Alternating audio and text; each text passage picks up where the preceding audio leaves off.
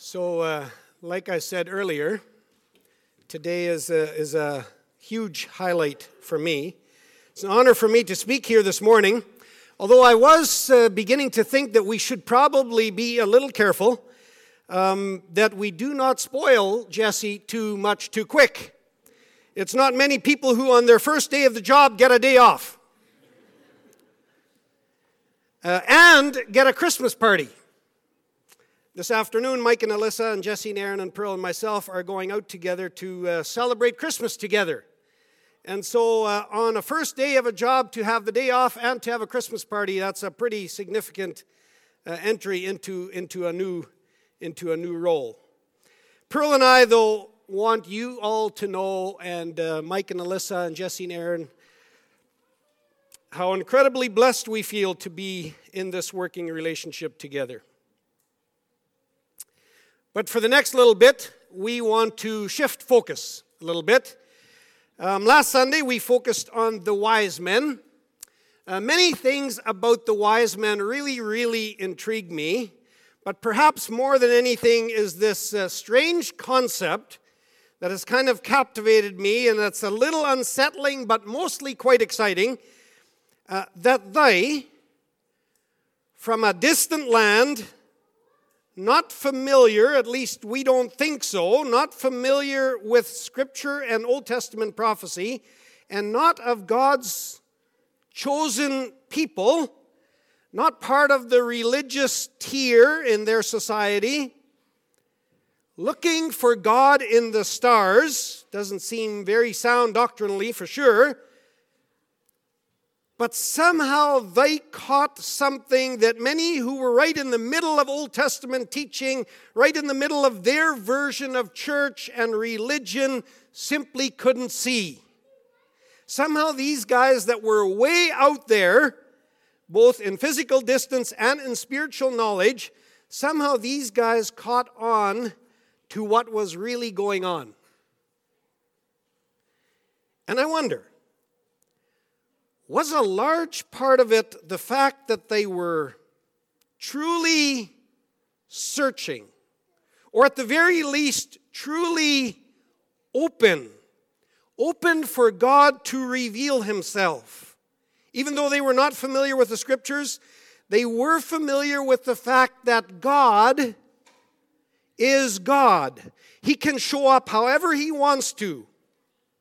And long before they even saw the star and did the actual physical search for the baby Jesus, long before they were on this journey to Jerusalem to find this baby, they were already open and searching. Searching for God to reveal Himself. Allowing, if you will, God to reveal Himself. And so we asked the question last week do you believe that Jesus shows up in your world? And I asked you to be brave enough to answer that question, not verbally, but to yourself. Do you believe that Jesus shows up in your world? Are you open to Jesus showing up in your world? Do you want Jesus to show up in your world. I don't know what kind of a conclusion you, each of you individually, came to. Many of you will have said yes. Some of you were saying yes even as I was speaking. You were already, you know, nodding your head quite, uh, quite uh, confidently. Uh, bless you. Uh, I, I still hope that you gave the question even more consideration as the week was going on. What does that really mean? Many of you knew that the right answer was yes, but you were actually not quite sure what that meant. And maybe even now you're sitting there and you're still not quite sure what does that really mean in, in my world. And then there may have been some of you for whom the answer was no. You know what? Right now where i'm at right now i actually don't care to have jesus show up in the middle of my of my world well, whatever your answer is, let me make an announcement. A statement for you to consider. Jesus is in the middle of your world. whether you answered yes, or you answered I'm not sure, or you answered no. The announcement is Jesus is in the middle of your world. That's what we've just finished celebrating. That's kind of what Christmas symbolizes. Jesus coming into our, into your world. Jesus came into our everyday real world, and the angel made the announcement I bring you good news of great joy that will be for all people. Today in the town of David, a Savior has been born to you, and he is Christ the Lord. And then the angel says something interesting You will find him. And there was more, but let's pause there. This morning, we want to work with this just a little bit more. In one of the prophecies about the coming of Jesus, way back in Isaiah chapter 7, it says this Therefore, the Lord himself will give you a sign. The virgin will be with child and will give birth to a son and will call him Emmanuel. And then we read the story of Jesus' birth in the book of Matthew, and in chapter 1, verse 23, after the angel has told Joseph what is happening and what he is supposed to do, Matthew interprets all this and adds his own commentary, and he says, All this took place to fulfill what the Lord had said through the prophet, Isaiah chapter 7, verse 14. The virgin will be with child and will give birth to a son, and they will call him Emmanuel, which means God with us. Thank you. Emmanuel means God with us. And so we want to think about that just a little bit more here this morning. It's one of the most amazing themes, really, of the entire Christmas story that God came down to be with us. See, it's actually something that I hadn't ever thought about like this before. There was somebody in my office this past week, and he shared with me an amazing picture of God coming and being with him in the middle of his darkness. And I was in the middle of preparing this message, and suddenly there was a question in my mind Why did God come to us? Why did he decide to come and be with us? In our darkness and in our trouble and in our messes and in our doubts and confusion and hurt and anger, why did God come here to be with us? Why did he not rather simply rescue humanity from the messes and the pain and the hurt and the darkness? Why didn't he make the movement go that way instead of this way. I, I hadn't really, and some of you might be sitting there and thinking, well, Darren, that's ultimately, that's what the plan is. Okay, I, am good with that. I hear you and I, I, I'm with you, I'm tracking with you. But then why not back then already?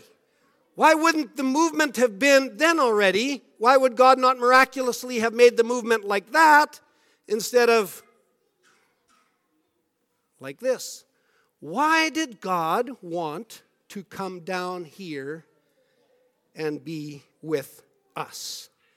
God with us. See, we're kind of comparing a little bit two different ways of thinking. And this, this kind of struck me this past week as I was preparing this. And I was visiting together with the individual that came to my office, and we were debating some of this back and forth. So there's kind of these two different ways of thinking. On the one hand, it is, um, God, please rescue me. God, please do away with all this garbage in my life. Get rid of the sickness and the pain and the ugliness and the darkness and the problems. God, please rescue me. One way of thinking. On the other hand, God, thank you for being here with me in the pain and the darkness and the hurt and the struggle. I need you because I can't do this journey on my own. Please be here with me. Are you with me? The, the, the two significantly different ways of thinking. And it seems to me that we would so much more like the first. It would be so much easier. God, just rescue me from the garbage. Rescue me. So much easier. But God seems to, for some reason, be so much more interested in the second. In fact, this is how one commentary put it, and I like it. He said, In fact, the Bible is nothing if not the story of God's persistent desire to dwell with his people. Read the Bible and you'll see it over and over and over. A few weeks ago, we asked you to hand in some Bible verses um, that, that, you, that are kind of go to verses for you when you need a reminder of God's faithfulness in your life. And people handed in all kinds of verses. Many of those verses, if you're going to look back at that insert that we printed for you, many of those verses speak about God's presence in your, in your life. And that was just a sampling because there's so many more. I'm not sure if you took note of the ones in the bulletin. Um, Psalm 139, 7 to 10. Where shall I go from your spirit, or where shall I flee from your presence? If I ascend to heaven, you are there. If I make my bed in Sheol or in hell, you are there. If I take the wings of the morning and dwell in the uttermost parts of the sea, even there your hand shall lead me, and your right hand shall hold me. Joshua 1, verse 9 Have I not commanded you, be strong and courageous, do not be frightened, and do not be dismayed, for the Lord your God is with you wherever you go. John 14, 23, Jesus answered him, If anyone loves me, he will keep my word, and my Father will love him, and we will come to him and make our home with him. Deuteronomy 31, verse 6 Be strong and courageous, do not fear or be in dread of them, for it is the Lord your God who goes with you. Revelation 3:20 Behold I stand at the door and knock if anyone hears my voice and opens the door I will come in to him and eat with him and he with me. It's just a small sampling. The theme is rich throughout scripture. God wants to be with us. So let's go back for just a moment to this word Emmanuel. I, I, just need to show you where it comes from. The name Emmanuel actually only appears two times in the Old Testament. It's both times it's in Isaiah, once in chapter 7, once in chapter 8. Um, Isaiah uses this phrase, and I'm going to try and give you just a quick little snapshot. He uses this phrase when he challenges the king who was looking to the world's superpower at the time, Assyria, for protection. So the king of Judah was looking to the superpower in their world, Assyria, for protection, or we could say to be saved. Isaiah challenges him not to look to the power of this world for saving, but rather to trust fully in God. The king, whose name is Ahab, he refuses. He is going to do it the earthly way.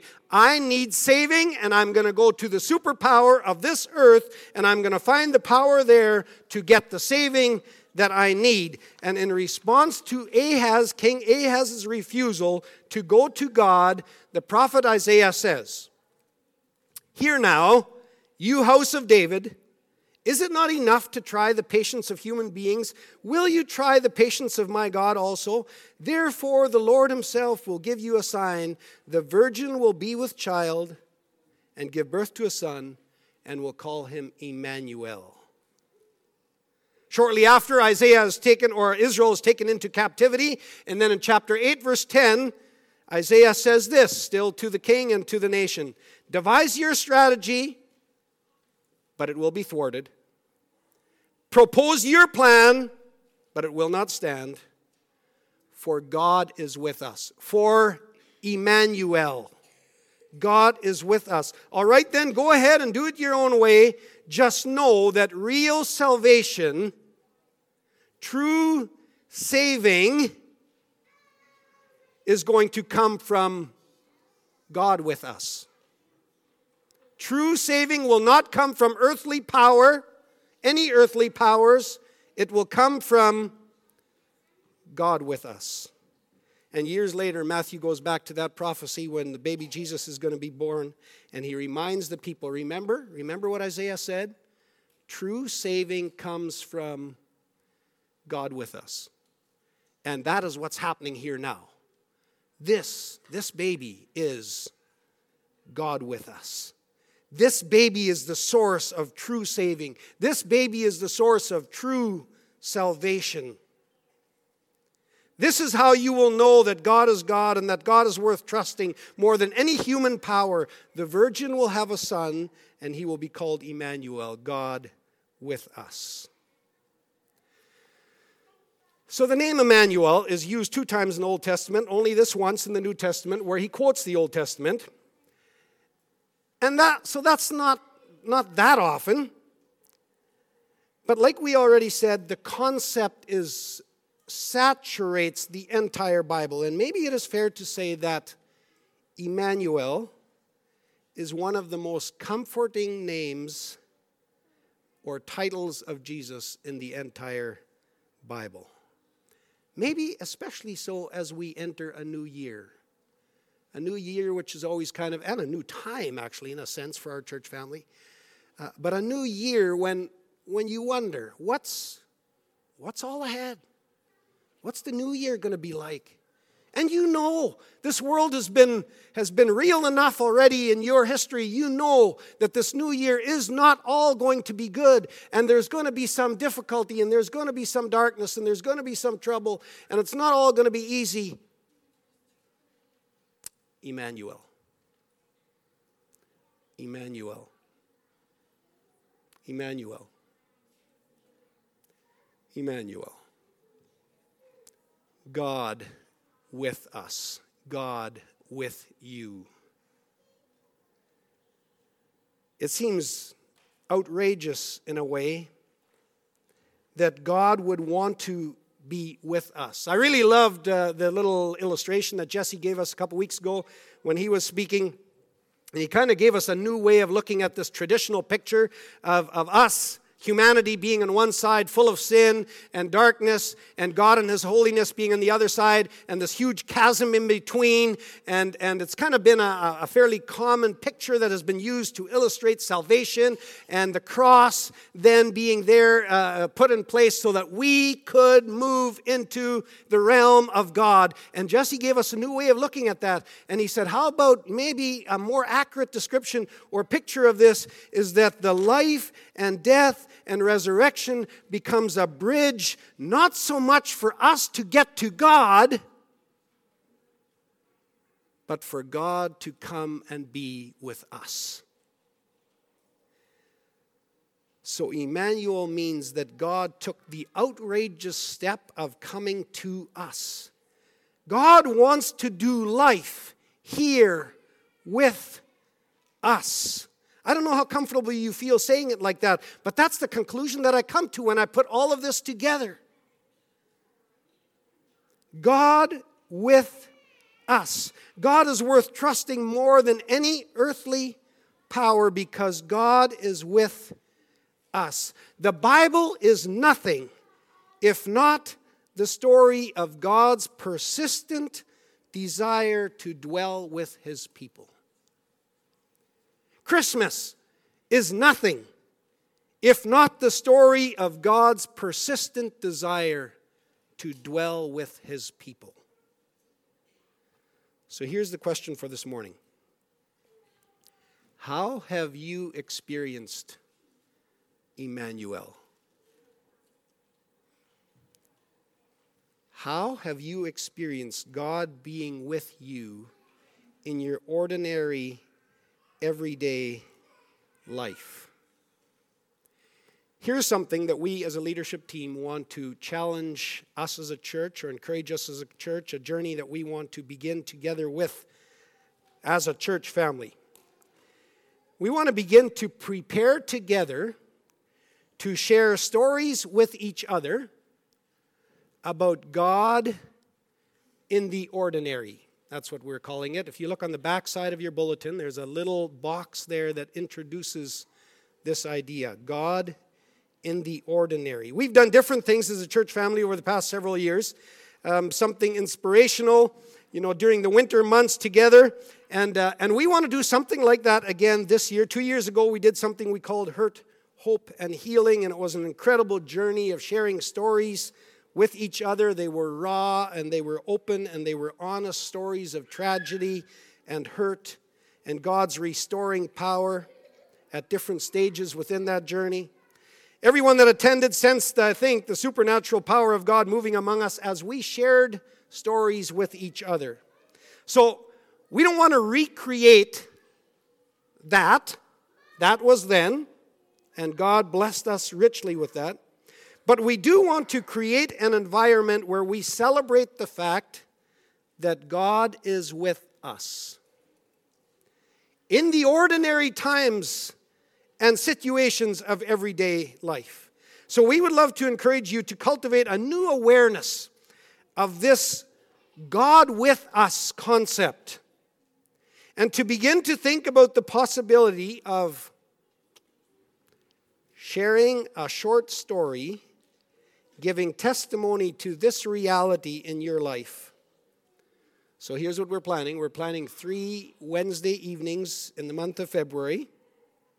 Plenty of time for you to think about it and prepare. To simply talk about the reality of God being with us.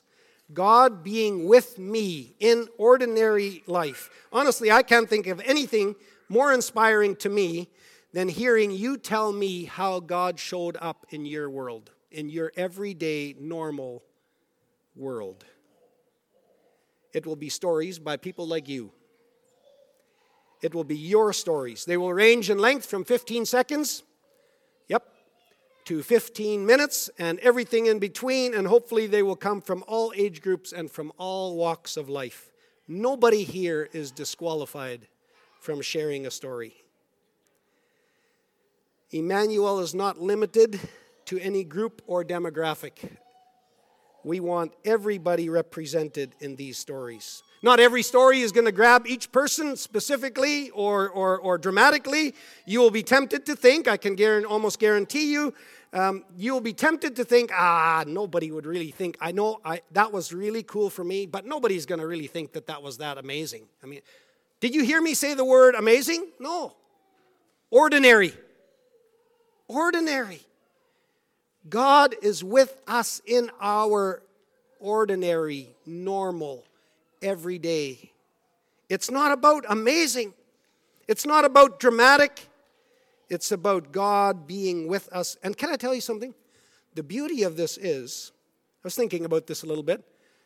The beauty of this is when God shows up, it's a holy moment. Oh, I know, I know. Many of the times when God has shown up in your life, it was in the middle of anything but holy. At least it didn't feel that way. It was garbage or darkness or crappy. It was not good. But the fact that God was there made it a holy moment. So it does matter it does matter. God showing up is worth sharing. It's worth sharing for the purpose of giving Him honor.